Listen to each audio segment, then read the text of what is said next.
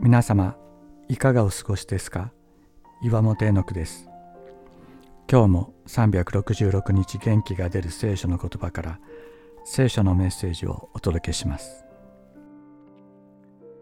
10月26日神様は捨てない。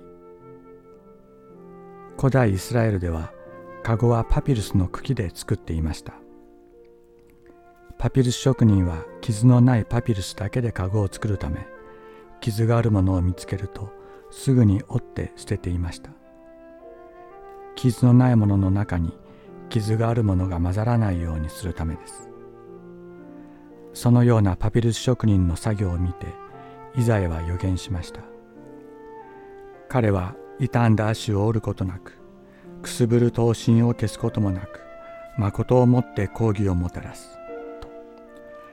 彼とはイエス・キリストを指し示します。そして傷んだ足とは罪や失敗によって尊い働きができなくなってしまったものを。また燃え尽きて煙が出ている刀身は力尽きもう何の役にも立たなくなった人を意味します。私たちはいろいろな失敗によって自分が何のために存在しているのかわからなくなることがあります。どうせ自分なんかと思うことがあるかもしれません。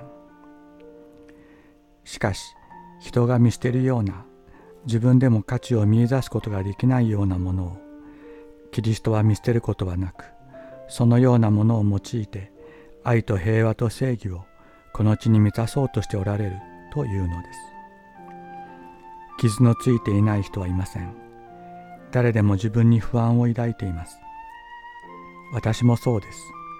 しかし、私たちを癒し、清め、新しくして、尊い働きのために用いてくださる神様がおられる。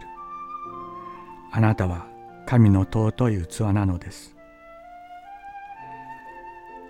彼は傷んだ足を折ることなく、くすぶる刀身を消すこともなく、誠をもって抗議をもたらす。彼は衰えずくじけない。ついには地に講義を打ち立てる島々もその教えを待ち望む。イザヤ書42章3節から4節。